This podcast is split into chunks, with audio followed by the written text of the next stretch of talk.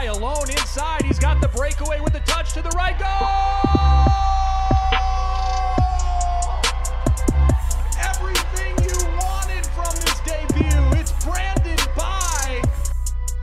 Taking a shot with the left. Goal! Isaac Frank from 25 yards out. The equalizer. Will Kidd with the touch of the goal. It's a go-ahead goal. Minneapolis City.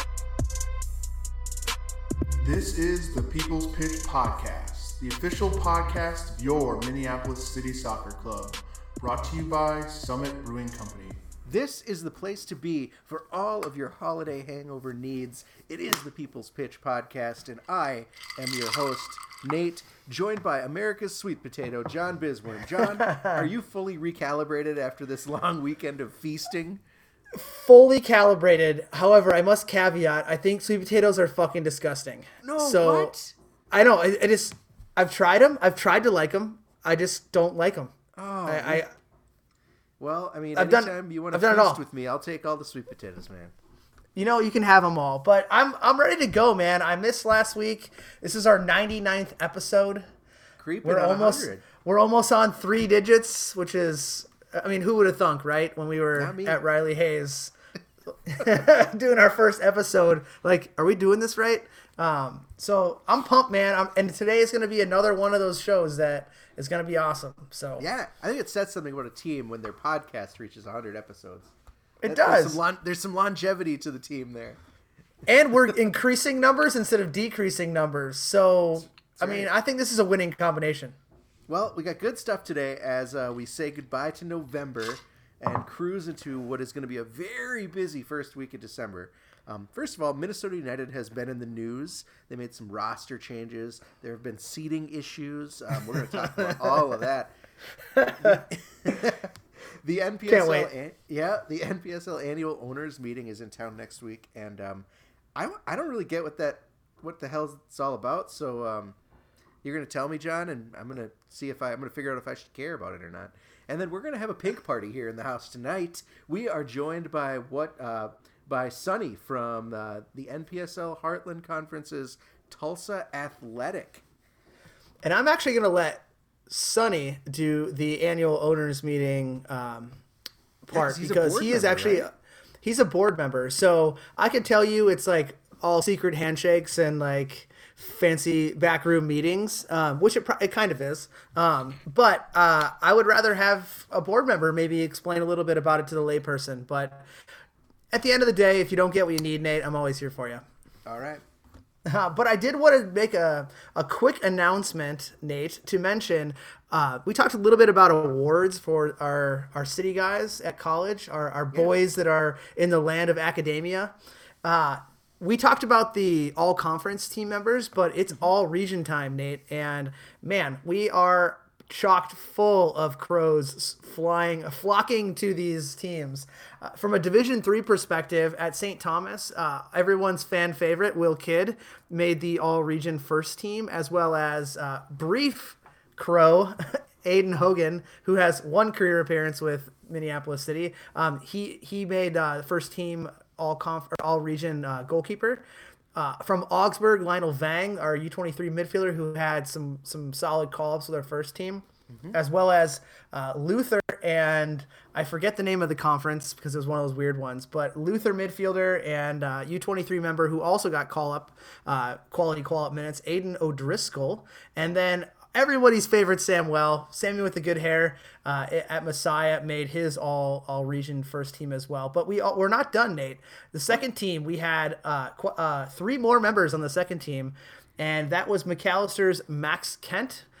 Uh, Gustavus's Arthur Perrins and Luther's Harry Mears of our U23 team, and the buck the buck does not stop there. uh, from a Division two perspective, everyone's favorite verb, Kevin Hoof.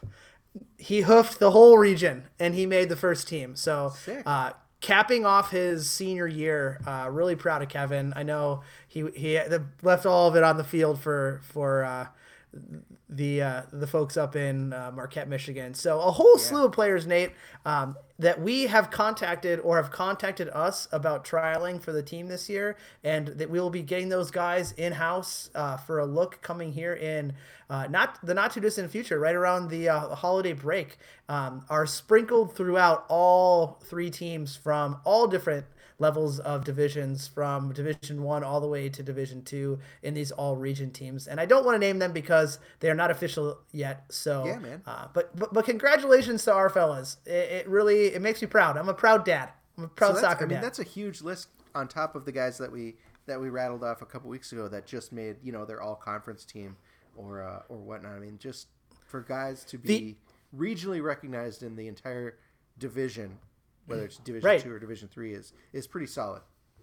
The only player who didn't make the all region team from from our connection was Jackson Jackson White, who was an academic is basically going to be an academic all American. I mean, the kid the kid's a, a rocket scientist. So, but he didn't make from a playing perspective the all region team. But outside of that, we're at like ninety five percent making the all region team. And I I you know if I had my if I had my vote, uh, Aiden O'Driscoll will will be uh, on the All America list. So let's let's cross our fingers for that. It'd be it'd be super sweet to have an All American uh, in in in our uh, in our club. But uh, m- more to come on that. All right, all right. So, really quick, let's talk about our dysfunctional sister team, John. We don't we don't get to a lot of Minnesota United news a lot because, um, what's the point, really? We're a, we're a Minneapolis City podcast, but uh, United had a couple of couple of things that were newsworthy this week. The first of which is that they announced their roster changes uh, for for the off season, and they declined contract options on a huge chunk of players, including Alex Kapp, the third string keeper that never appeared in a game. Um, He did. He appeared. He appeared against Minneapolis City twice. yeah, I guess in a in an open game, right? Um, Yeah. Frantz Pangop, uh, the speedster who I wish everyone I everyone Cameroonian wished- international. yeah, the Cameroonian international, the other Cameroonian, uh, Bertrand Owundi Ekuo, gone.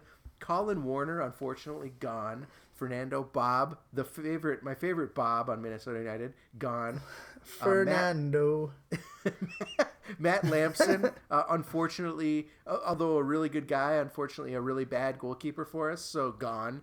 And Marc Burch, best man bun on the team, gone. And then really the ones that hurt for me, Ibson, my best friend, uh, gone, not returning. And neither is uh, Jerome Thiesson, who I think had the most heartfelt goodbye of all the players. Um, he did you see this, John? He like recorded it basically in the lobby In the hallway. in the af- hallway. like, Clearly, yeah. after getting the news that he would not return, so he's super emotional. oh, it's so sad. You feel so Uh-huh. I bad think- for him. I think out of that list that you mentioned, I, I would think that he and and I mean Ibson's aging and like him or hate him, Ibson is was probably the most technical player on the team, and we've talked about it before that a lot of his distribution goes for naught because the players around him weren't making the proper runs. Um, but he as he's getting older, he he can't recover when he loses the ball and things along those lines. But I think out of the out of that list, uh, those two that I mentioned, but Matt Lampson, from a PR perspective, the club put a lot of legs into him with how, what all the great things he does for the community, uh, with cancer research, being a survivor himself off the field. Uh, it's it's sad to see him go, but it's the it's the nature of the business, man. When you when when you get to that level, it's. Uh, it's it's a soccer franchise from a professional perspective, and and you don't get to keep the people you like. That's that's true. Um, I, didn't mention. So those are the guys that all had um, that all had an option, a club option for this next year that weren't picked up. Um, guys that did not have a club option that were just straight up out of contract that are gone are Johan Venegas and Harrison Heath, um, who I think got red carded off, red carded into retirement basically. he got sent off into retirement. Yep. Uh, and then we lost two guys that were on loan that are going to be that are also like see you later kind of guys. Maximiano back to Fluminense and uh, uh, Alexi Gomez back to uh, back to where he came from, Peru or Colombia or something. Um, which is great. Alexi Gomez sucked for us. So in general, I'm going to say nice to know you to these guys. But Ibson and Jerry kind of hurts. The biggest issue though for me, John, is um, we just jettisoned 13 out of 30 players on the roster. So right now, the United, if they sign Eric Miller, if that all works out, they still don't have enough players to fill a full game day roster. And the ones that we have are, are kind of questionably fit to play every day. So not really the the look that you want to have leading into the third year of your three year of this va- vaunted three year plan to uh, basically have to rebuild half your squad. Right, and I think one thing to note before I get into my my portion of this um, is there's also three of those 13 players that will not get protected for the um, for the um, the new franchise draft for the um, Three of those 17 that are saying, you mean? yeah. So three of them don't get protected, which means they can they'll be available to be picked in the expansion draft. So yeah, I didn't think about that. so out of all of those players, you probably don't protect your rookies because um, you know a team would have to want to take a flyer on a guy that's unproven from another team.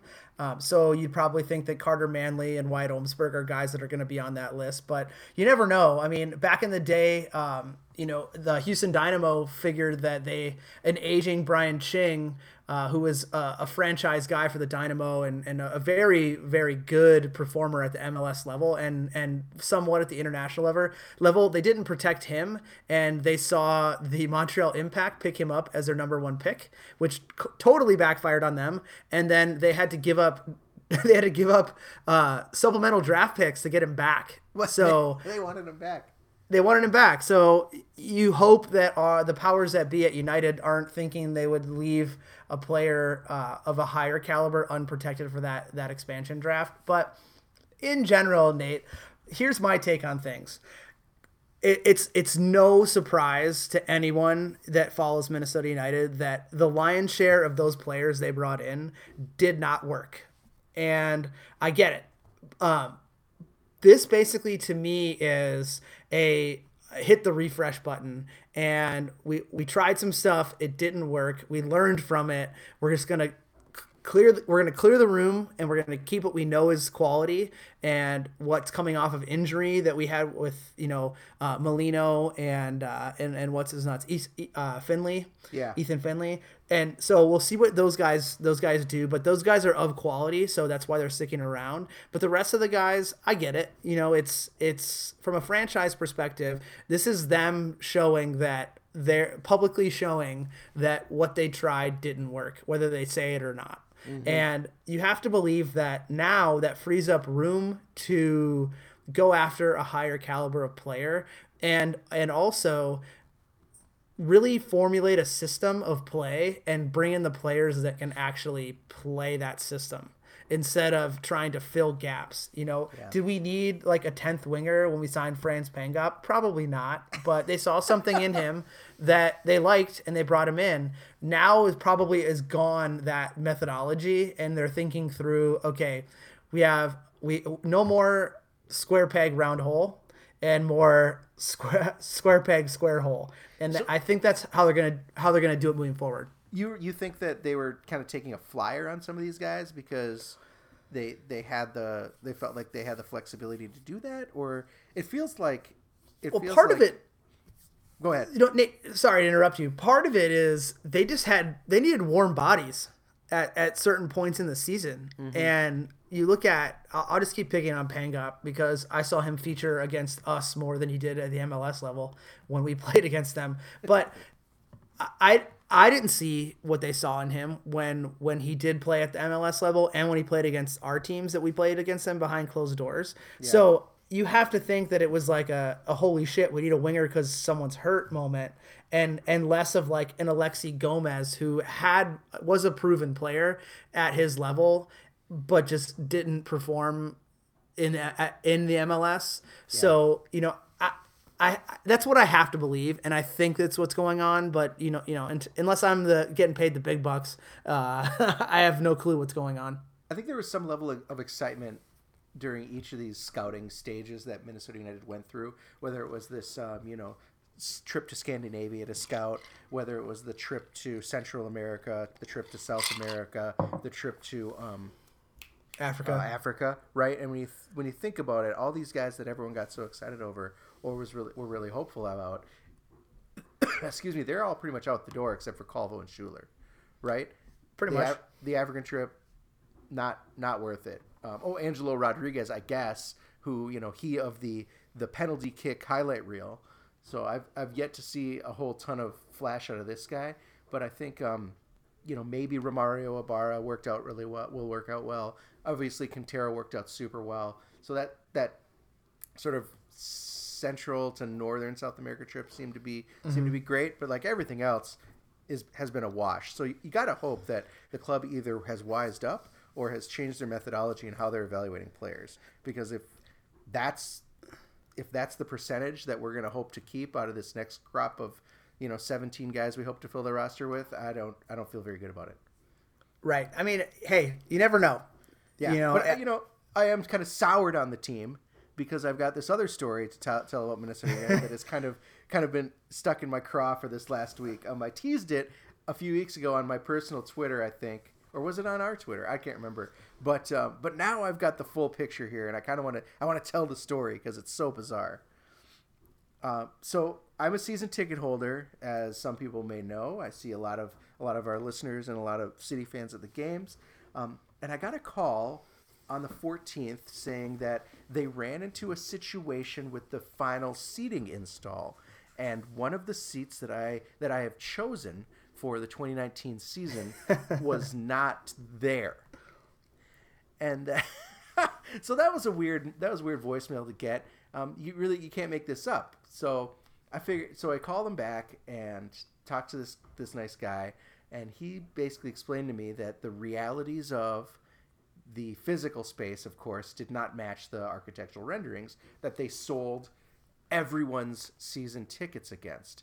So not just me was affected. I think it seems like it sounds like our entire section. Well, I'll, I'll be in section 33. Lost to the 18th seat out of the out of the thing. So anyone that had seat 18 from rows one to however many 30, you're out of luck. You're gonna have to pick new seats. I didn't. I've, I had seats something like 14 or 15, so I was a little confused as to like why why are my seats not there? Did you not install three seats out of the row, or what's going on?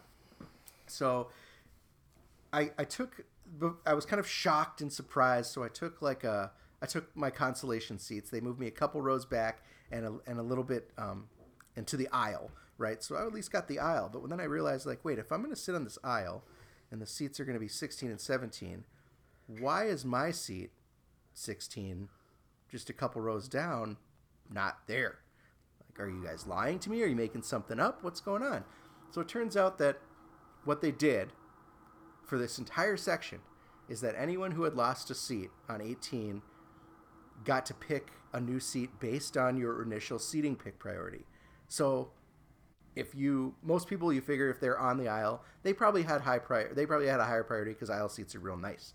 So all these people got to pick where they wanted to go instead and basically got to bump us in the rest of the section out of our seats a trickle down effect. and then yep and then we got kicked into the system to keep picking where we went where we wanted to go where we wanted to go. To the to the to the effect that like some people who were who thought they would be in section 33 pretty nice close to midfield section now are not in section 33 so i want to hear I, I i put it out on twitter.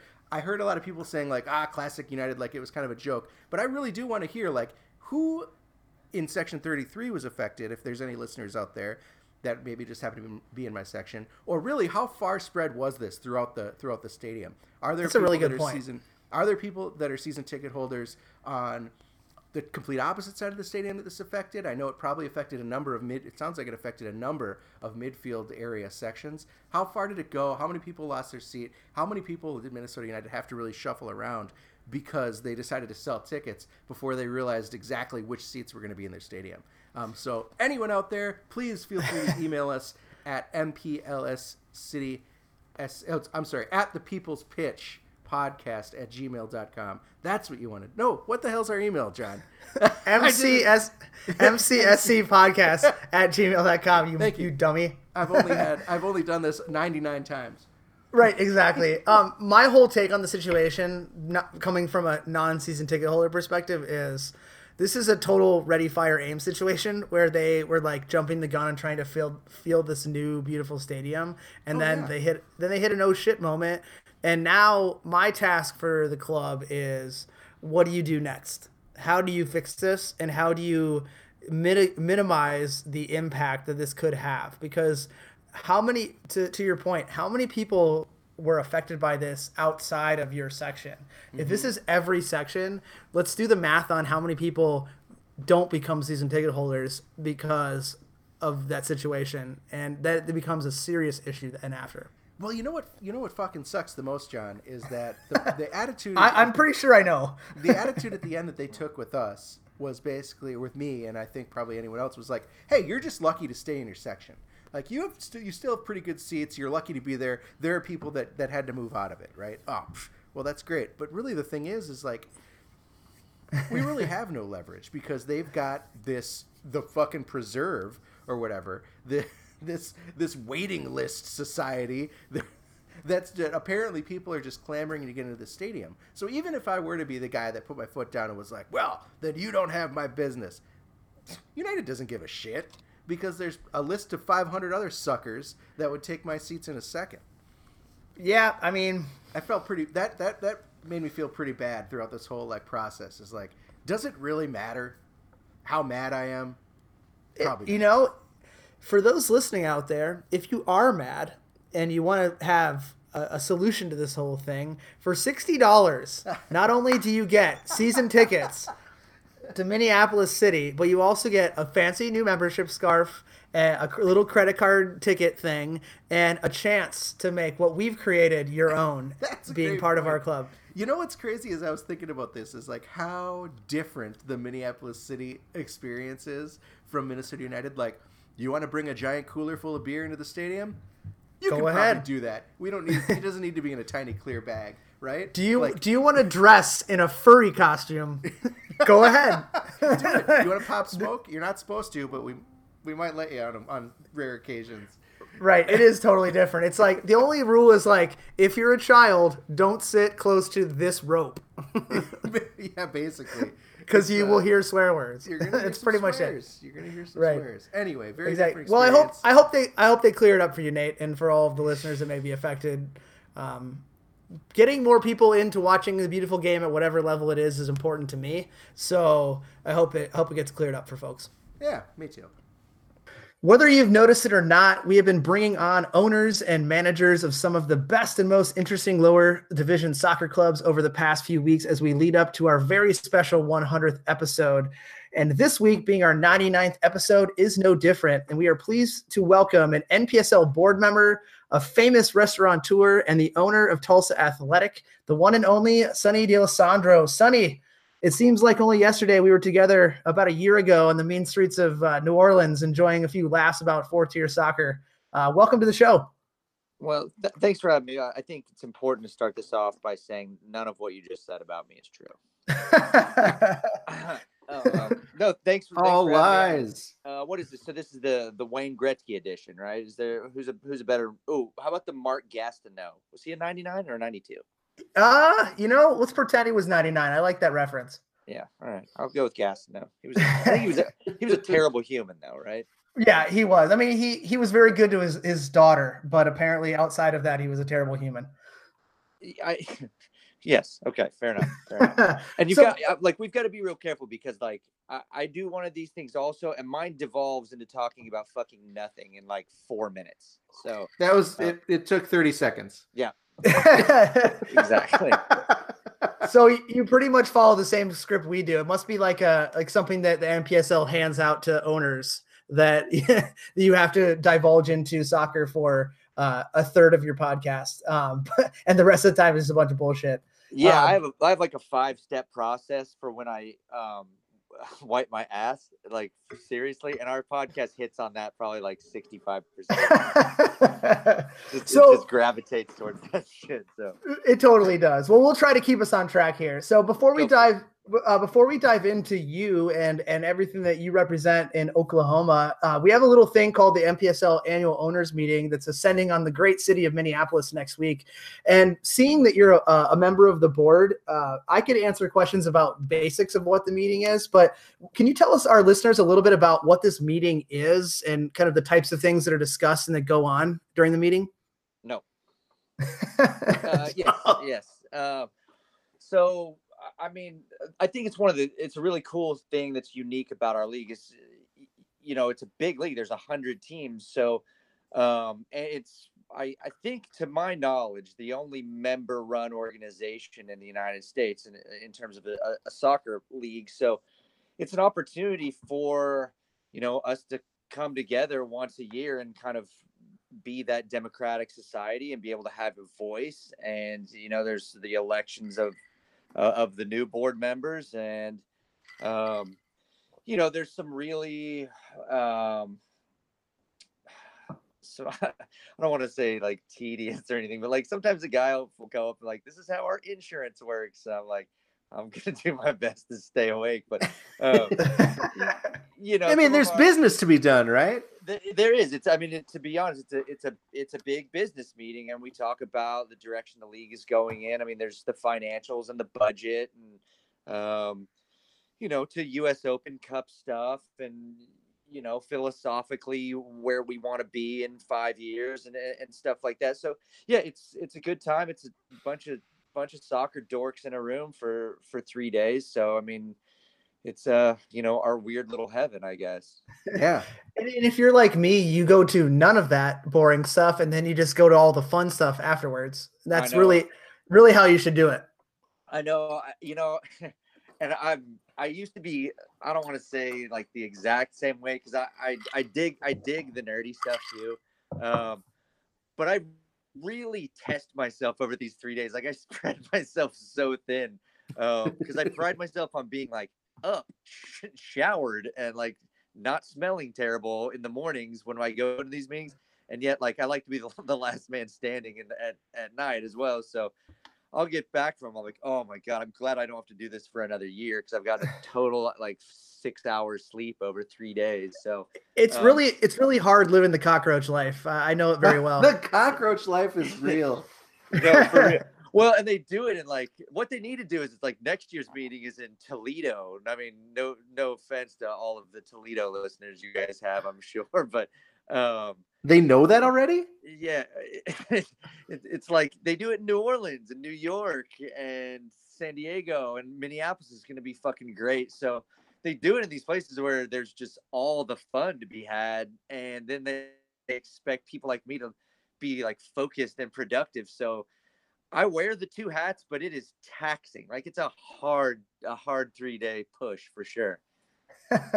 it should so, just be like in some barn in the middle of nowhere. Exactly. No, that's exactly right. Like it should be. It, I'm all for. I mean, I, I can't bring up Toledo twice, but uh, we just, just Amish country every year. so it should basically yeah. basically be a kegger at the Moon Tower, is what you're saying. um, I mean, I can see. I think we're wandering back. In. I think it should be a church. That's what it, it should be. It should be a church because like, like the least possible um, ways for me to go astray during during the meeting. Like I think I could conduct myself most reasonably if it was just like in a church and there was nothing else to do. So I would so, pretend like I have to go to the bathroom at least once every five minutes. Uh, yeah, I'd have to deal with burning That's... skin for like the entire time. so um, now let's talk about the things that people really want to hear about. Um, so for those those people in in these parts uh, that listen to our show, they don't really know you from Adam, but right. basically, um, from what I know, is you're a visionary uh, in sport before it was cool for athletes to jump from high school right to professional sports. As you left your successful goalkeeper post um, in high school at the tender age of 17 to sign a pro contract with the Tulsa Roughnecks of the USISL. Tell us a little bit more about your playing side of things from your, your career perspective. Are you just straight jacking my wiki page like right right there? That was super well rehearsed. I mean, this is a this is a, this is a professionally amateur podcast, Sonny. So we have to do some level of journalism. Um, yeah, no, I mean, I was a fucking awful student. I knew what I did not want to do, which was anything that related to like school or work. So, um, you know, I was a decent, I was a decent young player. Um, you know, I saw you called me from a Milwaukee number. I, that's kind of where I cut my teeth with the Milwaukee Wave in 1996. Um, like 18 or 19. Um, which was kind of the real deal. Like the, the Roughnecks was great. I got to play with, you know, some of my heroes and you know, I, I think, and I don't want to get off on tangents, but like I was a kid, I was like 17 or 18, and I think that not enough kids do that, playing with grown men and being like, hey, this is how fast the game goes. Get used to it. You're gonna have to do it at some point. So uh, I thought that was really valuable. But yeah, um, my pro career really started in, in Milwaukee in '96, uh, '97 there, and um, yeah, I mean, I was a bad student. I love playing soccer, so I went out and made fucking hundreds of dollars a year and here I am taking here I am taking my apron off after a, a, night of making spaghetti for people and I'm on a low rent podcast. I mean, lucrative. Hey, whoa, whoa, low rent. Come on. I only say low rent because I'm on it though. We use we use only the finest free software. Well, and your your listener should know that like we spent a like a real 35 40 minutes just figuring out how to like make us connect and, and talk. So i take i do i take the lion's share of the blame for that but um yeah no um yeah i i, I did a little soccering in, in my youth um you know was there a follow-up piece to that? It's like how did we go from there to where i'm at Oh, we're, we're definitely going to get there, but a brief caveat is knowing that you uh, your stomping grounds were Milwaukee for part of your career, and that's where I am from. What were the hot spots in town at that time that you used to frequent when you were a, a professional soccer player in Milwaukee? Man, I don't even really remember. Like, uh, like no lie, I was 19, so I was getting snuck into places. Um, and the Dusoskys were young. Well, I only played with Todd when I was there, so um, for you know a year. So like honestly the hot spots were i mean on the road i'd get snuck into a couple of spots. I, I would i can tell you i'd love to travel. I love to eat. I love to booze when i go around. But milwaukee is actually a city i don't know very well because i was so young when i was there. It was basically to training every day and back and then to the to the bradley center on uh on game days i mean you can I'm a, I'm a little. Can anyone really this. know Milwaukee though? Yes, you can, and that's my follow up. Is that is that now knowing what we know that it, you don't really remember it? It seems as if you and I need to make a pilgrimage back to Milwaukee together, and we can we can experience my my taste of Milwaukee and where I used to go, and then connect all of those dots in your brain that don't remember. That's yeah, well, Yeah, no, I want that. I want that. I mean, I lived, I think, I, I literally lived in like Lily White, Wauwatosa when I was there. um, you know that that's that's where I that's where I was kicking it. I mean, I drove past Jeffrey Dahmer's house and the Paps the Pabst Blue Ribbon Brewery, uh, which for those of you don't know looks like a cartoon castle with like bricks that really do probably fall off the building during the year. Um, have I told you about my Pabst Blue Ribbon um, like I've got a mission for Pabst Blue Ribbon. No. Well, they won the Blue Ribbon in 1893, right? Um, I think you'll have to you have to check me on that, but I want to very inconveniently lobby for them to win America's finest beer again, so that they have to like change their packaging up and have to change the name to Pabst Blue Ribbons. Um, just, just, just, just add, add the S. Yeah, just add the S. Yeah, just add the S. Do you really? Do you really drink? You you drink Pabst, don't you? I mean, I do. It's not my go-to, but it's it's your it, profile picture on this video call right now. Well, I yeah, I started my Gmail account that we're using. You know, spoiler alert: we're using Google Hangouts for our podcast today. Um, I, I like created that when I was in like college, so of course it's my fucking profile picture. but yeah, I, I I do drink it.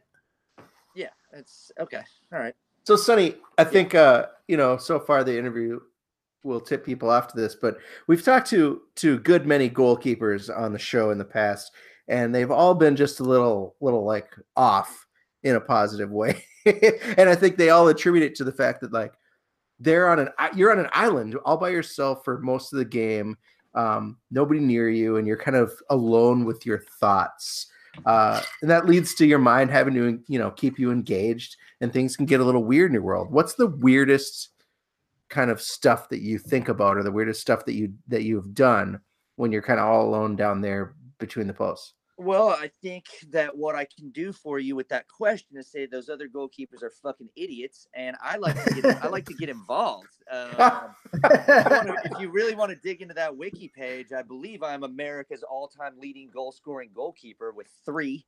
What? Uh, yeah, yeah, bro. Take that, Tim Howard. Two, two to go, homie. Uh, so, I mean, are we weird? How dare you?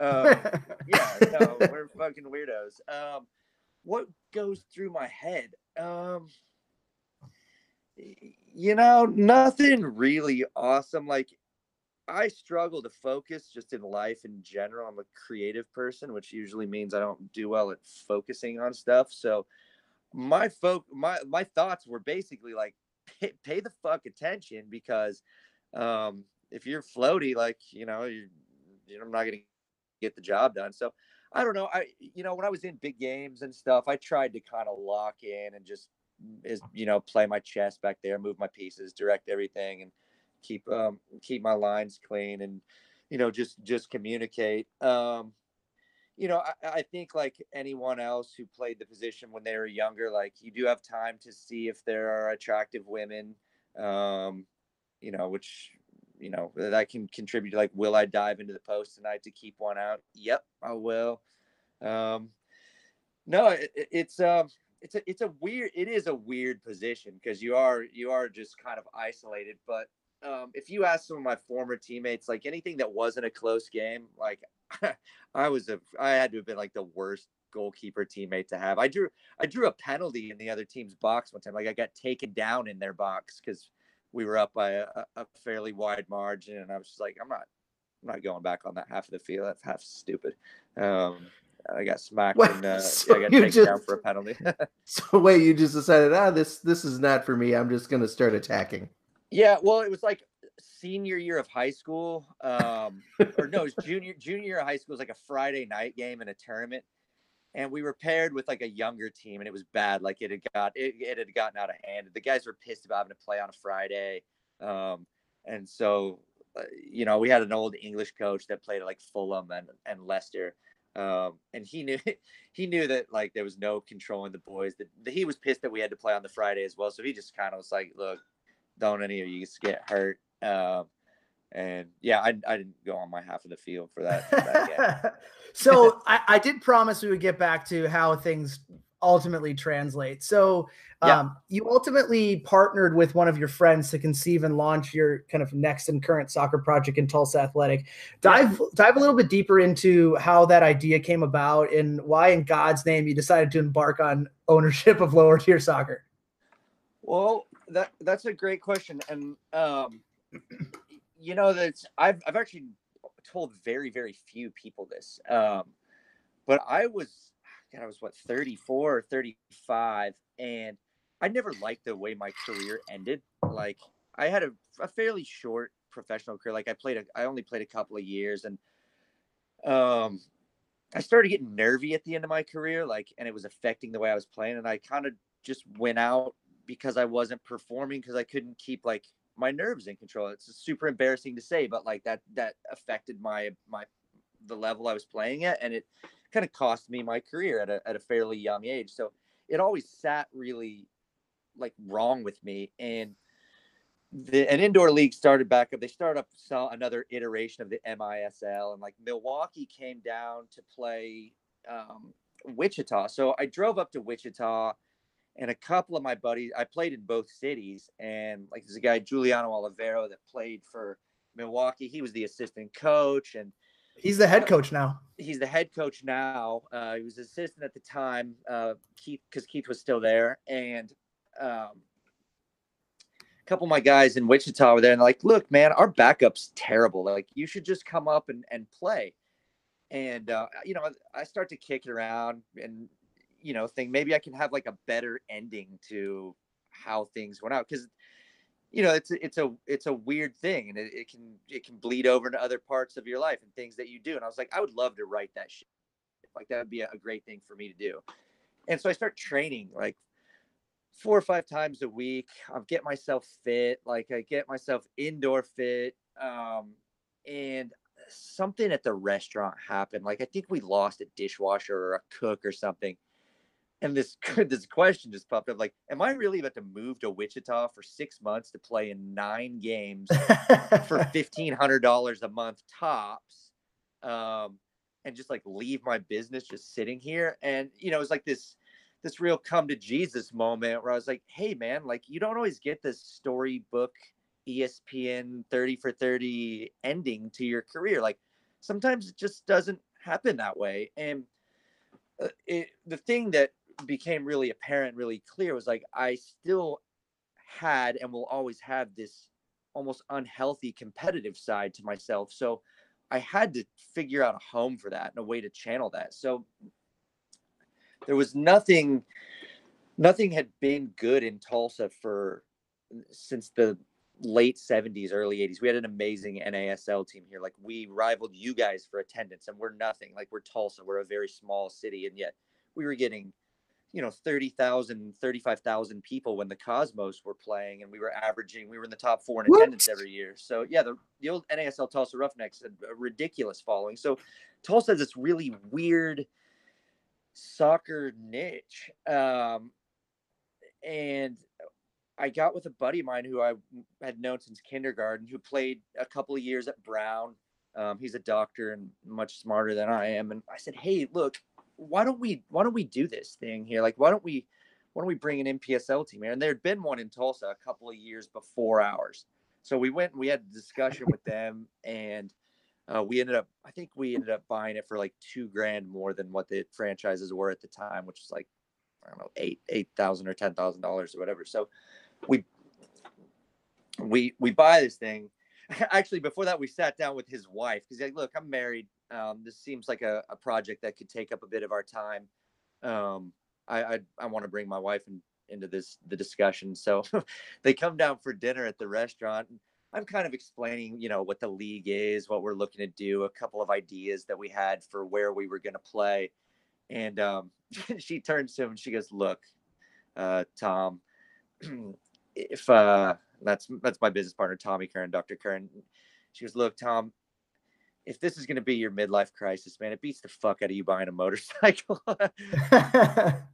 and um, yeah, that was that was kind of the the genesis of, of it was you know we met and we went from there. And then um we got we got a hold through months of discussions with the county. Uh, it shouldn't have been as hard to do as it was but we got a hold of like this old baseball stadium that had sat dormant for five years and uh because we wanted to have beer like that was the whole thing it's like we don't want to play at a, fucking high school like beer is a part of sports and we want to we want it to be prevalent at our games and we want our fans to come and have a, a good responsible time so um yeah we you know we i think we marketed it pretty well um and i think we the timing of it was really really good for tulsa um and we didn't we didn't know what to expect um our season ticket numbers looked looked pretty good but i'll never forget the day of our first game um, a lift went out, which if there are any plumbers that listen out there, they like basically they they they're what take all the shit away, and it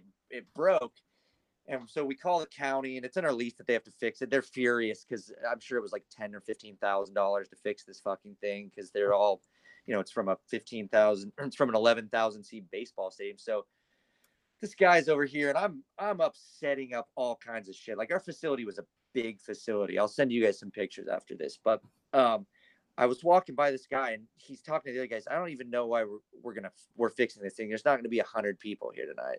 I'm, I'm, like, man, fuck you. Um, and it was just the coolest thing, John and Nate. Like, well, I think we ended up with like 4,200 people. Um, what? Opening night, yeah, and it was just magic. Um, we had eight players that did not receive international clearance, so we got completely fucked on the deal. And um, again, I'm just I'm just kind of tangenting along here, but um, you know what's funny is we talked to Johnny Wardlaw from um, from Little Rock, and he yeah.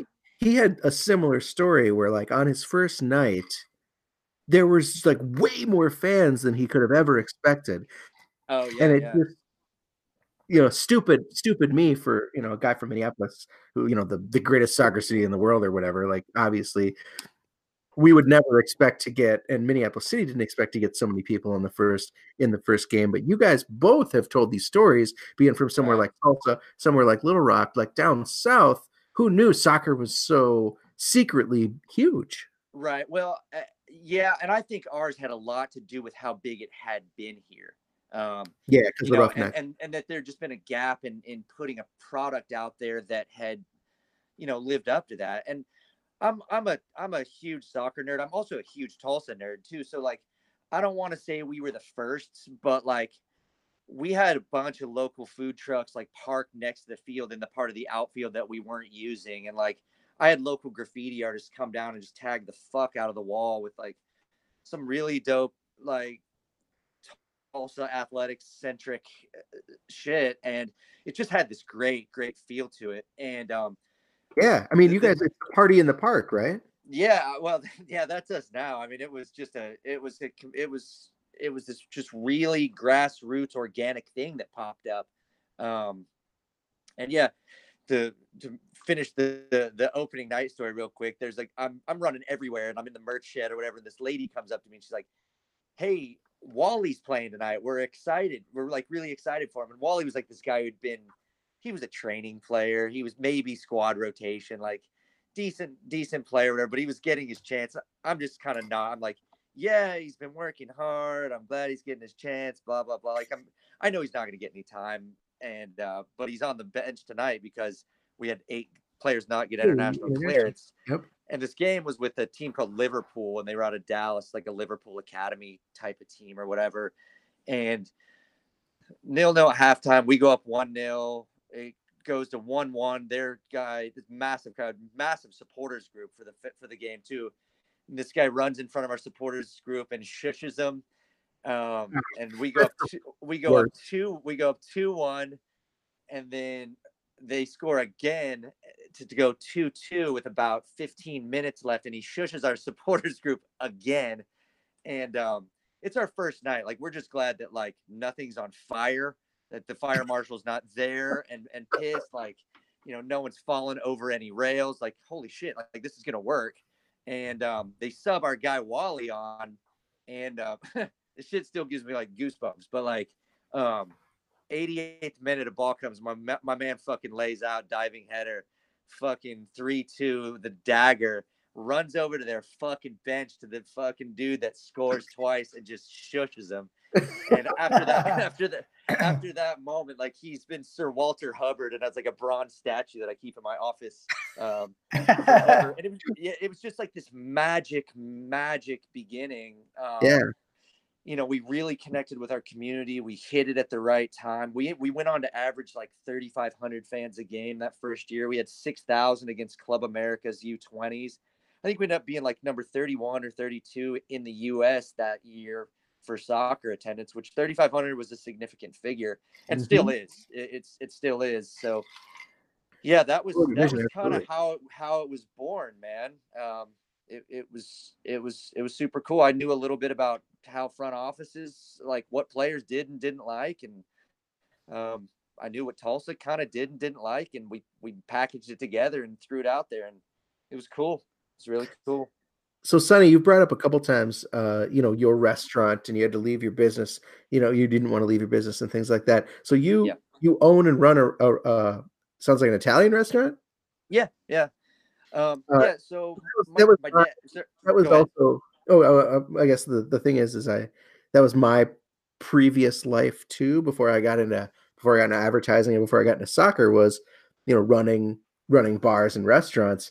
And uh, I wanted to know if you you see any similarities, uh, not necessarily day to day, but just from a big picture standpoint in in running a, a restaurant versus a lower division soccer team. Like I know that there's just it's total chaos day to day you're hoping people show up you're hoping you're hoping you can hire the right people um, there's always a fire to put out you know literally or figuratively does that does that translate to to running this you know to the tulsa athletic well i think i think that's a really cool question i think what's really interesting about your question is i think i see it in a, almost an opposite way so i think the big picture thing has less to do with it than like the day to day stuff does. Yeah. Because at the end of the day, like we're I mean, we entertain stomachs here and we just our entertainment with that, but like it's a it's an experience, right? So um you know, I was the one at the at the games when people were leaving was like, "Hey, thanks for coming. Like, we really appreciate you." And, I, I'm I, I cook at the restaurant and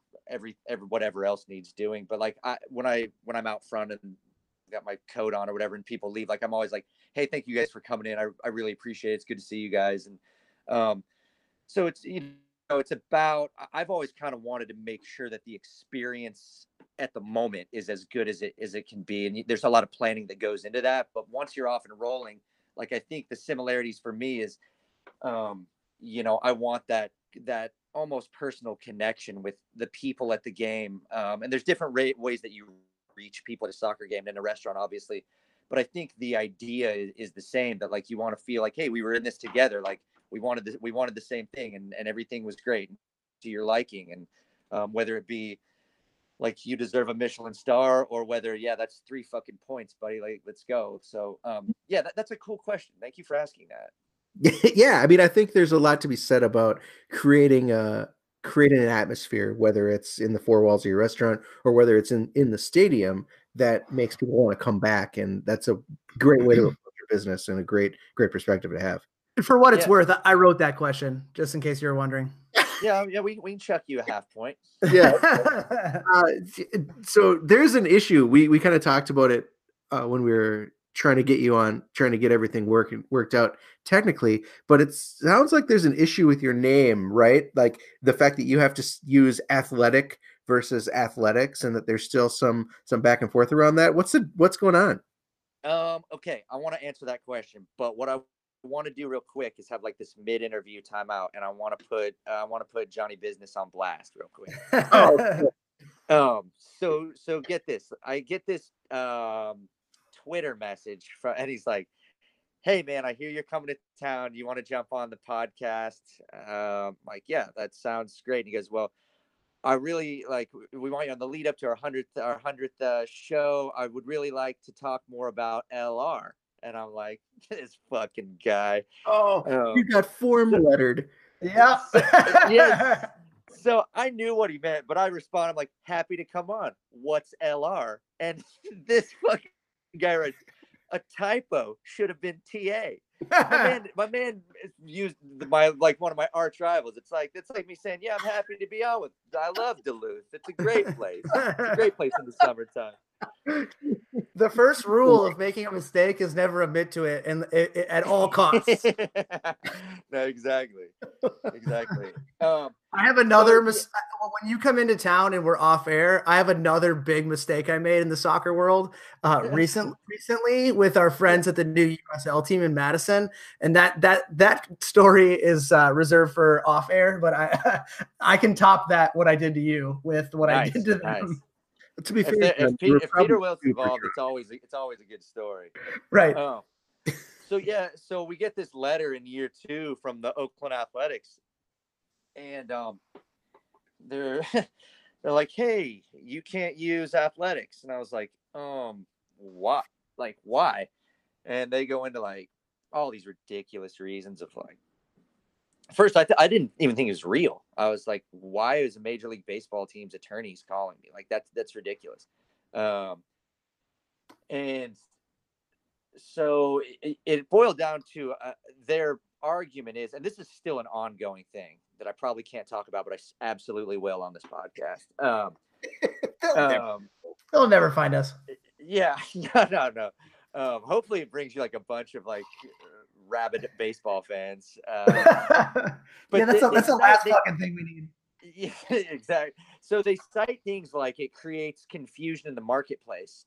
To which I'm like, hey man, I- I'm gonna be real honest with you. Like, yeah, we do we do play in a baseball stadium, but not one time has anyone been like, hey Gary, the Yankees aren't playing the Oakland A's. These are two soccer teams in in the middle of Tulsa. Like, I think we got this one wrong. So it's like super un- unrealistic. And at one point there was a settlement call. They called me for settlement, and I have uh, I went to school with a girl who's like it's like a super high powered she went to Yale and it's like a super high powered New York attorney type and she's like instructed me on how to take the call. So they're like, "Yeah, this is a settlement call. We just want to go over that. We're gonna say that in the beginning." And they're like, "Okay, I'm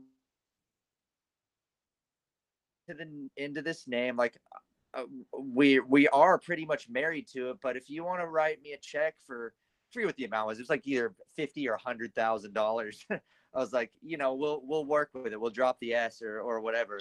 And they were obviously not expecting that. They were like, no, we're gonna let you license it from us and shit like that. And at that point, I was like, man, fuck you guys. I'm I'm just gonna kind of let this shit go. But we ended up. What what sucked was I.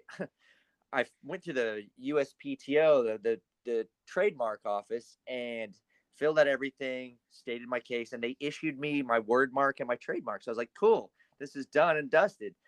And then I got a letter from them. They're like, we we mistakenly issued you your your word mark and your trademark. Uh, and I'm like, God damn it! So this has to continue to go on. So what? Yeah i wrote this i wrote this piece in um, a local a local rag here called the tulsa voice and um, they were kind enough to to publish it. It's really funny i'll send it to you guys too if you have like a link um, online to your podcast if they if, Yeah, if yeah. your fans want to read it. It's it's very funny. Um, a friend of mine helped me write it i wrote it and he kind of edited it and stuff. He, he writes on this hbo show called barry so he's like a super Shut uh, up. yeah yeah a guy i went to high school with um, well, Bill Hader's a Tulsa guy. Like I went to high school with Bill, so um, his best friend is a really good friend of mine. Who, No way. yeah, yeah, um, that's all right. I'm like uh, some star fucker um, fanboy, but um, sure sounds like it. That's just yeah, me though. no, no, but my, my buddy's a really funny guy, and like I sent him this, and he's like, "Dude, this is so stupid. Like, let me clean a few things up and, and like help me write this thing." And it, it it went out in this rag and like was really well received. And it's ve- it's very funny. Um, I'll, I'll send it to you, but yeah, it just kind of encapsulates the David versus Goliath. And the end of the end of it is. Uh, the, the picture of it is me spinning a ball on my middle finger with like the crest shirt on. Um, and the end of the story is like, look, you can have your fucking S. Like, we'll be Tulsa Athletic. It's a traditional suffix for for teams. Like, you can you can take the S, but you're not really going to take the spirit of what our club is. So That's right. yeah, there's big money dickhead lawyers. And a guy read the article and has been doing some pro bono work on it for us, which has been really nice. And I think we're probably actually just going to keep athletic at this point rather, rather than bouncing it back. We were, we, you know, we were looking at maybe pigging up, piggyback offing, piggybacking off of the Las Vegas hockey team because they're big money lawyering some people to keep the what are they the Golden Knights. Yeah. Mhm. Um, so yeah, someone else has that, but they're doing what we That's have done, Army, but We right? don't have the money, the money to do it. Yeah, so we were gonna see if they set a precedent, which we could kind of piggyback off of, but at this point, I don't really want to change it again. So I think we're just gonna leave it. I call it. I do the color for our games. I call us the Athletics all the time. People that call it the Athletics are fine. Like you guys can call us the Athletics. It's who we were born as. It's a name that we still welcome and embrace. I don't care if they hear this, whatever. Um, but yeah, uh, um, officially on the record, we are Tulsa Athletic, and and I have a I have a great I have a great idea. Listening to this story and obviously being one that sides the little guy in these type of arguments, uh, we have to get all of your fans, all of our fans together to around the clock monitor the URL that the Oakland Athletics have purchased. And as soon Right. as that shit goes into sale again, when they have to re up it, we Right. get it's an immediate bat signal that the first person who's there buys it. And then you have to get their lawyers on the phone um, for when they want that shit back. And then you get your hundred thousand dollars. Yeah, I love it. I love it. I will split it with you guys. Uh, 99 to 1. You can have the 99%. I just am down for some fuckery with these baseball assholes. You know what? You know So- what's funny is like I forget who it was. It might have been Peter Wilt that sent an email through. I'll have to remember one of the one of the guys in the, the A's front office. This this they got a hold of the story because like I don't know. I, I forget if I, I probably brought Billy Beane up in this story a couple times, but uh, well, that'll do anyways, it. like they got, like their front their front office gets a hold of the article and they fucking love it. Like they think it's hilarious. And anyways, I was blind. I was blind carbon copied on one of these email chains, and they're like, "Oh, dude, we love this article. Like, total bummer. We can't really call off these dogs. It's what they do, but like just for the record, like we're not our attorneys. They're assholes. So it, it's kind of a bummer that that's how that works when you get that big, how it's sectioned off and just like the legal team handles. They're basically glorified and like corporate ambulance chasers who just monitor their their right. word and trademark and and fuck with people. But um, yeah, it's uh, it's a bummer, and I'm all like I said, I'm all about uh, messing with them. So yeah, if you want to set that up, you let me know what I need to do. Sounds good. well, speaking of messing with people, man, um, we have found through our experience that there is really nothing better than beating a team uh, wearing pink. And which is why we choose that color and, and, i think you guys also have chosen pink as well. What is what's up with that? What is there something is there a similar attitude there is it just something you just is there something um more a little more meaningful to it or is it just straight up we're fucking with you? Well okay there's two answers. So one would be like our colors is uh green for green country which is this part of uh oklahoma gold for trophies are fucking gold. Maybe I don't know. I might be making this up right now. And uh, pink is the the cartoon color for a heart. I don't for your heart. I don't know. Um, no, I mean I think it's important for every man to go through like a like a really intense emasculation phase. A pink, fa- a pink phase. yeah, I uh, real talk. I, I drive a Prius and have a Chihuahua right now. Like I, yeah. So I mean, it's all good. Um, no, our our men's league team um, had the same crest that we started with. Uh, we had a men's league team. What's what's the what's the men's league team? Um, what's the mothership for you guys? It's um, Stegman's, right? Ste- yeah, Stegman's. Okay, so ours is Boston Avenue Athletic Club, which my restaurant's on Boston Avenue.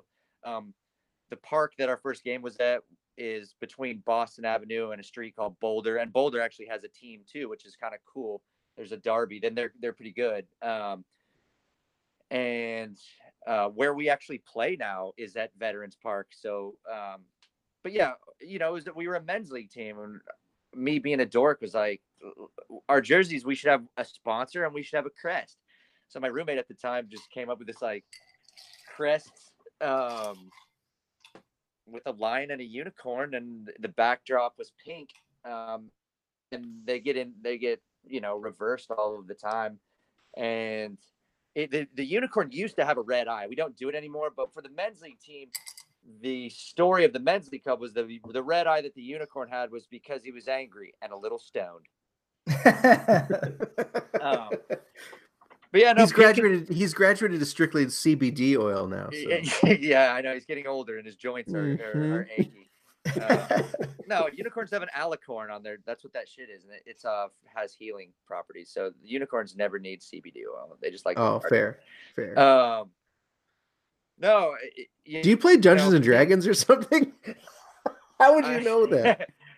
Uh, well, when your unicorn gets brought into question as much as ours ours does, like you're, it serves you well to be like well versed on unicorns. So, excuse me, sir, the horn is called an alicorn, and it's got incredible exactly. healing properties. I mean, you need to know a lot about a unicorn. you need to know a lot about unicorns when their high profile attorneys come in and try to take it from you. That's so. fair. That's fair. Um, so I, I, I, I completely agree. I completely agree. So, um, yeah, I mean, you know you're like late 20s and early 30s you're like yeah let's make it pink. It's either going to be pink or brown like what's it going to be? Uh, so we went we we went we went with pink um, and uh, never we just haven't turned turned back since. So so to kind of bring this uh this to a conclusion before we get to our our next segment with you uh out of all the things that you've done since your inception of the club and you know you've you've kind of talked about how awesome the first the first you know game was and the first yep. year in general was. What's your favorite moment since inception outside of that opening day? Man, uh, outside of that opening day is that's a great question that I do not know that I can. You're gonna have to give me a second because there we've we've we, we've been lucky. You know, we've we've been a really successful club. Uh, the past couple years, I think the parity has uh, in our conference has gotten a lot better, so it's been a lot closer. But um, Jesus. Man, this isn't even a speed round question. Can't wait I to know, see. Can't I wait to see what you do there. Well, it's such a terrible question though, because it's like, hey, over the last seven years of things that have gone down, like, what's your favorite thing? It's like, I don't know, John. What's your favorite fucking song? Um, it rivals that question. Um, you know, I, I, I, I gotta probably give like a more broad blanket answer. And I, you know, I think the relationships that you build and just the strengthening of the family, like that process is, um, is, is just, it's the most important part. I, I think my favorite, my favorite part as I get older in this is, you know, we have a foundation now and what started as 20 kids in one school is now about a thousand and 20 schools and the the metric uh, the, what what's required for them to participate is they've got to attend uh, x amount of like a percentage of school which is like 90% their grades have to be a c or b average and like they can't misbehave in school and it's essentially weaponized the teachers like they're on a sign up sheet and when they're being little fucks in class, like she walks over to the sheet and they all like get in their seats and they start studying and stuff. So like that's been really it's been really, really impactful um to watch like these kids in lower income schools have something um available to them that's actually making a difference. You know, I mean, this is wonderful. On game day, if someone said, Hey, cut one of your balls off and we'll give you three points, like I'd fucking consider that shit. You know, like you're, you're like you're you guys. I'm sure are the same way I am. Like game day, it's like whatever we need to do to win. I will cheat. I will what, what whatever. I mean, there's a board member saying that, mind you, but you, you get my you get my drift. But as as time goes, like no one remembers the third game of our season in our second year.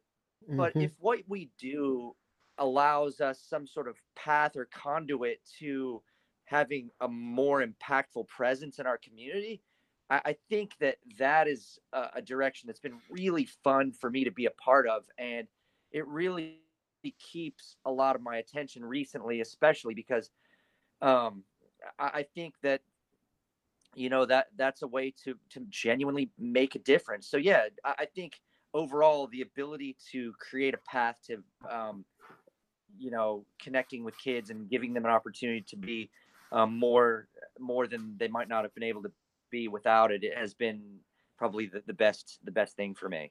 So, see, you drew out a very thoughtful, awesome answer. It was a good oh, yeah, question. I, trust me, my spectrum's wide. I can be a total dickhead and a fucking as well. But yeah. Well, I think that this is a great pivot point to our next segment, which is the world famous Lupient Automotive Speed Round. Hell yeah. 80% of Americans own a car. If you're in that 20%, uh, then we have the folks that can help you join us, cool kids. Head to Lupient Automotive in Golden Valley or check out their inventory online at lupient.com. Okay, Sonny, here's how it goes 10 questions. It's called the speed round just because we needed a name for it. Um, and we and we had, and we had an auto sponsor, so it just worked. Um, so 10 questions. We can't go to the next one until you answer the previous one. Speed round is a suggestion. So if you need a little bit of time, we get it, but we're not on for another four hours. So try to be mindful of that. Um, we ask all of our our guests, do you need like to refill a drink? Do you want to stretch? Or are you are you are you good to go? Do we prime you enough that you're ready to dive in? No, I've been drunk since this things began. Okay, perfect, perfect. Yeah. I, I, was gonna say since yesterday, but I'll give you the benefit of the doubt. Yeah, no, not just shift drinking. Yeah, oh yeah, that's right. All right. So, first question What is the name of this famous producer, actor, and singer who was elected into the U.S. House of Representatives in 1994 uh, and represented California's 44th congressional district? Oh, God. Um, oh. He's real famous. He was on Scooby Doo a couple times is it it's probably something with my name in it, right? So uh Sonny Bono. You are correct. Question number two. What is the brand name for this famous homemade Caesar salad dressing that is sold at Pen- Penny's grocery store?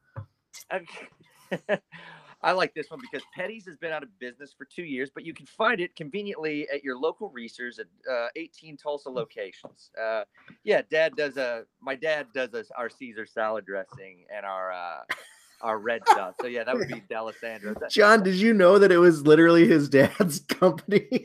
yeah, I totally did. Oh, okay. That, then that's an extra easy question. So, yeah. so, so, so, Sonny, I will give you the utmost respect because we have done this not 99 times, but maybe like 60 times, and nobody gets that their first two questions are first name, last name. Oh, really? Yeah. So you you have you have one you have cracked the code. So well, hats hats off to you.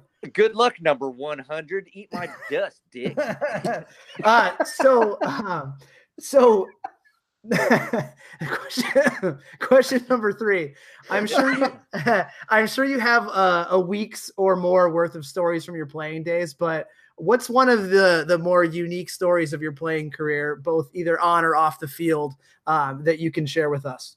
Uh, um, I would have to say, if this is a speed round, I would say Otto Orf on the corners of the penalty box, diving into the crowd at the Bradley Center, was so reminiscent of like Jimmy Fly uh, uh, Jimmy Superfly Snuka. It was in, it was an incredible moment. So yeah, Otto Orf diving into the crowd, fighting fans in Milwaukee, and being uh, he let he went to jail. I incredible. I was in attendance as as a youth for that for that. Were you really? Yeah, I totally was. I I mean my my family's been season ticket holders for the Wave for decades. So yes, I was there, and I I remember my dad saying, "Well, that guy's never going to play in Milwaukee ever again." That's uh, okay, and I, am gonna fuck your speed right now real quick. Uh, That's fine. That's fine. So my roommate in Wichita um, was a buddy of mine. He didn't play on the team, um, and he was like, "Hey, you're playing Cleveland tonight. Otto Orf's my favorite player." I was like, "How am I not your favorite player? I'm the third favorite goalie in the league, which is so stupid." But he's like, "You need to get me his autograph." So I'm like, "All right, whatever." So after the game, like, "Hey man, good game. Um, do you mind signing this for my buddy?" He's like, "Sure, no, no problem." And and so it says to of best wishes, Otto Orf. And I bring it to him, right? Job done. And he's like, what the fuck is this? I'm like, it's an Otto Orf autograph. And he says, uh, yeah, I get that, but it doesn't say from your best friend, Otto Orf. So we, had, we played him in Cleveland like two months later. And I had to travel with this fucking picture and bring no. to Otto Orf again and, and write, hey, will you add two from your best friend? I think it was like I think he had had like two my main man Adam from your best friend Otto Orf it was so stupid, but he was kind enough to do it. So uh, yeah, sorry to fuck up the speed round. That's okay. I mean, that's a good story. Considering he's a it guy who, ju- considering he's a guy who jumped into the stands at a, like a in professional indoor soccer league game to fight people, I'm sure that you had a little trepidation going back to the well on that one. For real. For fucking uh, Okay, so number four, seeing you're a goalkeeper, what's your go-to brand of gloves? Uh, right now it's Outlaw. There's a great little company that that uh, works with us right now. It's a guy from from Tulsa, and they do they do they do a really nice glove. So when I do get out and train some younger goalkeepers or get out every now and again, I'll I'll jump in and train with the guys. I um I'll rock some, some outlaw. Back in the day, um outdoors, the old school uh, Uhlsport APGs because they were like cheating. They had like fucking honey and glue on them and shit, which was amazing. Um, and then indoors, it didn't fucking matter. That shit's either gonna hit you or it's not. Um, so yeah, I, I just wore like old ski mittens. I think I don't. I can't even remember. um, all right, so number five. If you're stranded on a desert island, uh, we ask this question a lot. What's the one condiment you would take with you that you'd have for the rest of your life? Oh, fucking easy. Uh, horseradish. so here's the funny thing. We talked about goalkeepers being a little odd. Our goalkeeper coach said sweet relish. So I would uh like adamantly said sweet relish. So I would say no, it was Doug Sidney, didn't he? Yeah, yeah. So he, he said sweet relish. So it's your sweet relish or his sweet relish and your horseradish are two of the most unique answers. Uh, it's interesting you're both goalkeepers. Um, anyways, number six. You don't have to tell us if you don't want to, but is there any sort of secret hazing ritual that the NPSL board members have to go through when they're elected? It's probably a night out with me, probably. you are the hazing ritual. Uh, well, yeah, I'm I'm kind of like the de facto social chair. So it's like, yeah, you got to go keep up with them for a night, or or you're not in there.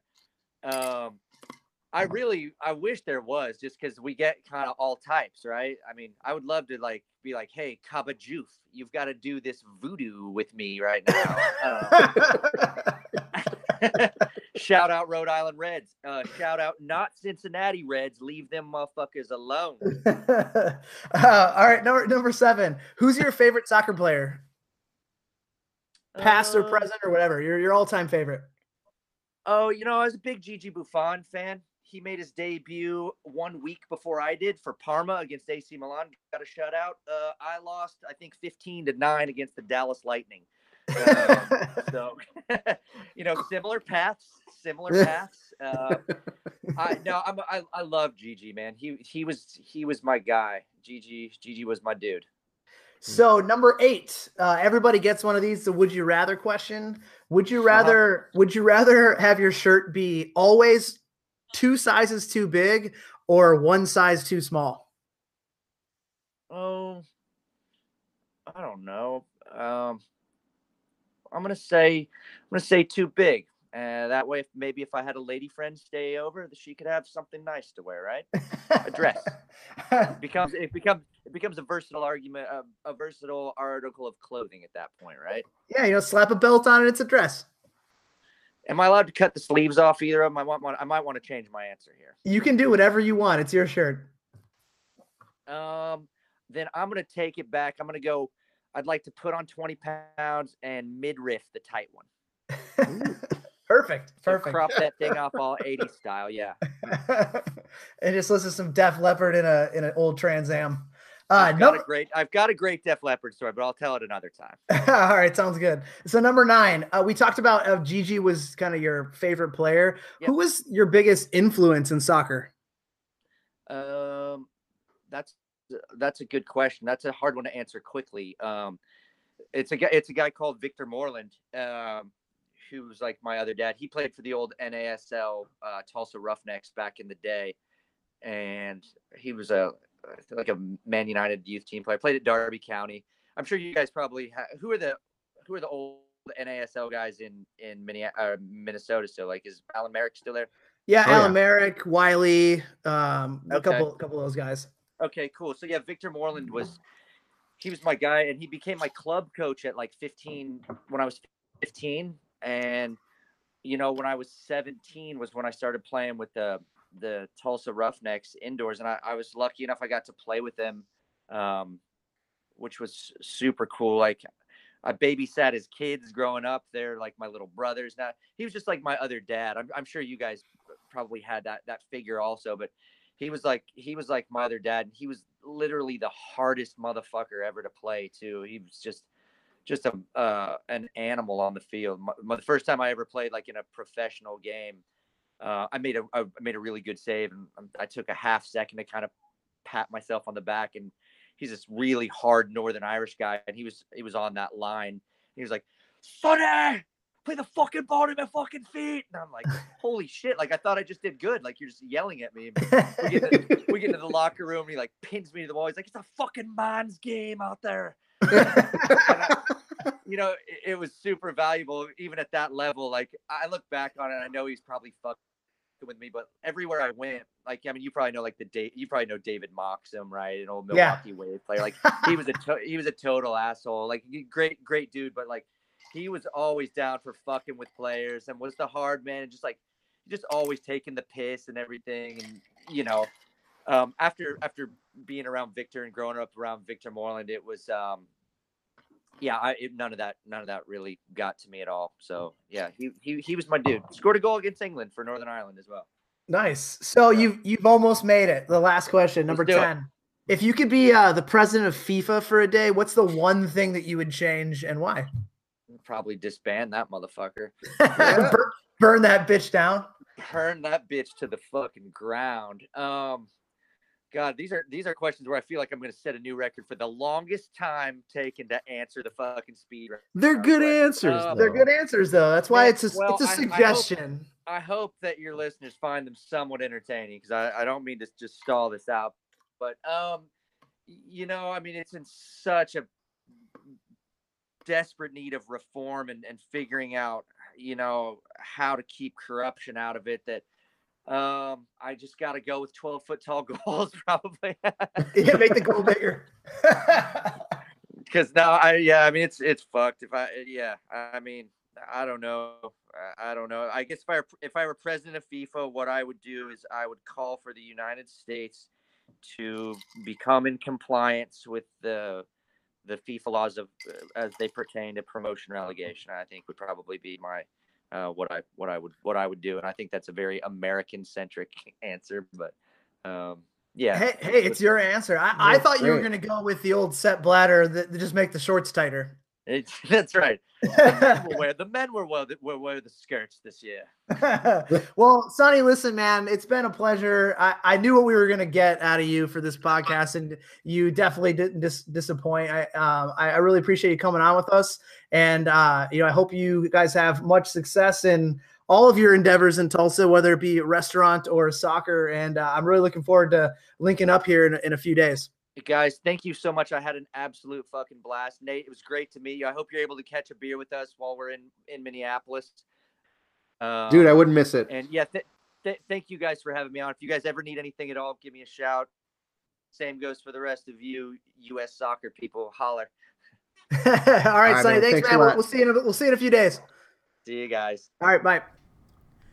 That is all for this week, folks. Big thanks to Tulsa Athletic soccer owner Sonny Delasandro for joining us. And as always, thank you to our sponsor, Summit Brewing. Hey, winter ale is back, folks. I'm drinking one right now. And boy, am I glad, because it is one of the best sets of suds for the for these cold, dark days. Keep a lookout for it at your local watering holes and liquor stores. Summit Brewing, a more meaningful brew since 1986 hey, it's uh, it's giving season, man. If giving back to the community means a lot to you, maybe it is time to give to the club that gives back. Minneapolis City is a 501c3, and we provide a safe, reliable, and fun environment for young people to play the beautiful game. Look for us playing with kids in parks and community centers all around the city, and consider that year-end tax-deductible donation to a true city-focused organization. Like John mentioned earlier in the show, memberships are now available for 2019, and they are on sale. $60 is going to get you a ticket to every home game, a fancy new membership scarf, and a say in club decisions, like say we want to add a U19 team. Visit mplscitysc.com for more information. And we will never cut out seats in rows. We, you will always have a seat in yeah. Minneapolis City. That's a good. That's a good fucking slogan. Calling all Twin Cities FIFA players, join us for the first Minneapolis City FIFA 19 Xbox One tournament happening Saturday, December 15th at the Club Shop. Everyone who registers is guaranteed at least two games. You can play for fun, you can play for prizes, you can play just to drop humiliating sellies on unwitting opponents. Uh, I like the Homer Simpson run around in a circle on the ground one. Only $10 to enter. Register today at mplscitysc.com. Keep in mind, you must be 18 plus for this first tournament, and spots are very limited, so do not drag your feet.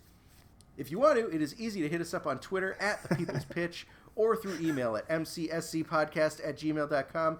There Two it is. Addresses I got I got incredibly confused earlier in the show. Uh, all questions, comments, and concerns are, are welcome. I'd love to hear from you if you're if you went through the same seating issue or if you're currently going through the same seating issue with Minnesota United, just to compare notes and to see what they told you. Um, and we'll, if you want, we can feature you on the show. And that is all for this week. Once again, we're going to leave you with our house MC, Miles Stockman Willis, aka Malaise, with an original track for you called When You Fall. I am Nate. That is John. And until next time, fam, just you got hooked. To all region first team member. You got hooked.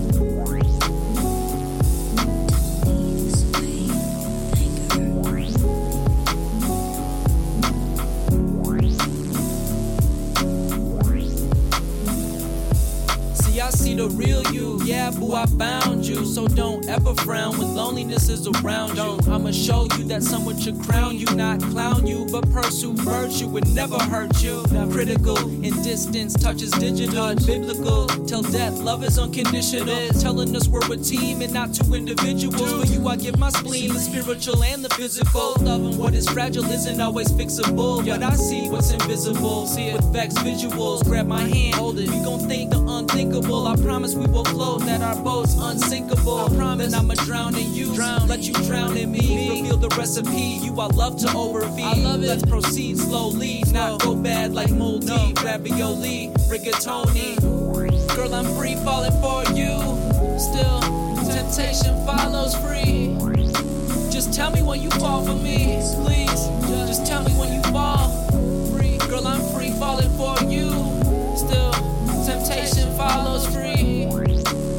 Tell me when you fall for me, please. Temptation's about to give in, but I'm staying true. If I sin, may I be forgiven for a few. What we got to lose? Nothing. You just gotta listen. listen. Such a good girl. Just made a bad decision. One, one and done. She looking fine. Nothing missing, but got my hands tied like I'm the villain. Evil only swallows pride, but I'm sometimes kidding. Finger liquor kitty after feed the kittens. Cute shit. Kiss me softer than a baby's grip. New sense of high when she bites her lower lip. lip. If she quit, make my heart skip, then snip. When we're together like ice cream mixed with some mint. Pepper. Shawty had to rescue my respiratory. Wants a man who's a man, that is mandatory. Only without her off the pad, like I never met with Dory. Help her write her story, take the qualms out her quarry. Uh. Girl, I'm free falling for you. Still, temptation follows free. Just tell me when you fall for me, please. Just tell me when you fall. Girl, I'm free falling for you. Temptation follows free. Just tell me when you fall for me, please. Just tell me when you fall. Selfie Thomas as the rollie. Always be my plus one. Shotty is my bogey. In it for the long haul, not for the trophy. Every day, feeling greater than Tony. Falling for her, and I think she falling for me too. I hope falling like two V's, make a a W. Type of dude to build you up and make the rubble move. Type of dude to have my phone out all in front of you. Only cause you got my back. Presence always sets the mood. Never starts any trouble without any proof. No problems if there was, make the puzzle poof. Laugh it off. Goofballs, you should see the spoof. Girl, I'm free falling for you. Still, temptation follows free. Just tell me when you fall for me, please. Just tell me when you fall. Free, girl, I'm free falling for you. Still, temptation follows free. Just tell me when you fall for me, please. Just tell me when you fall.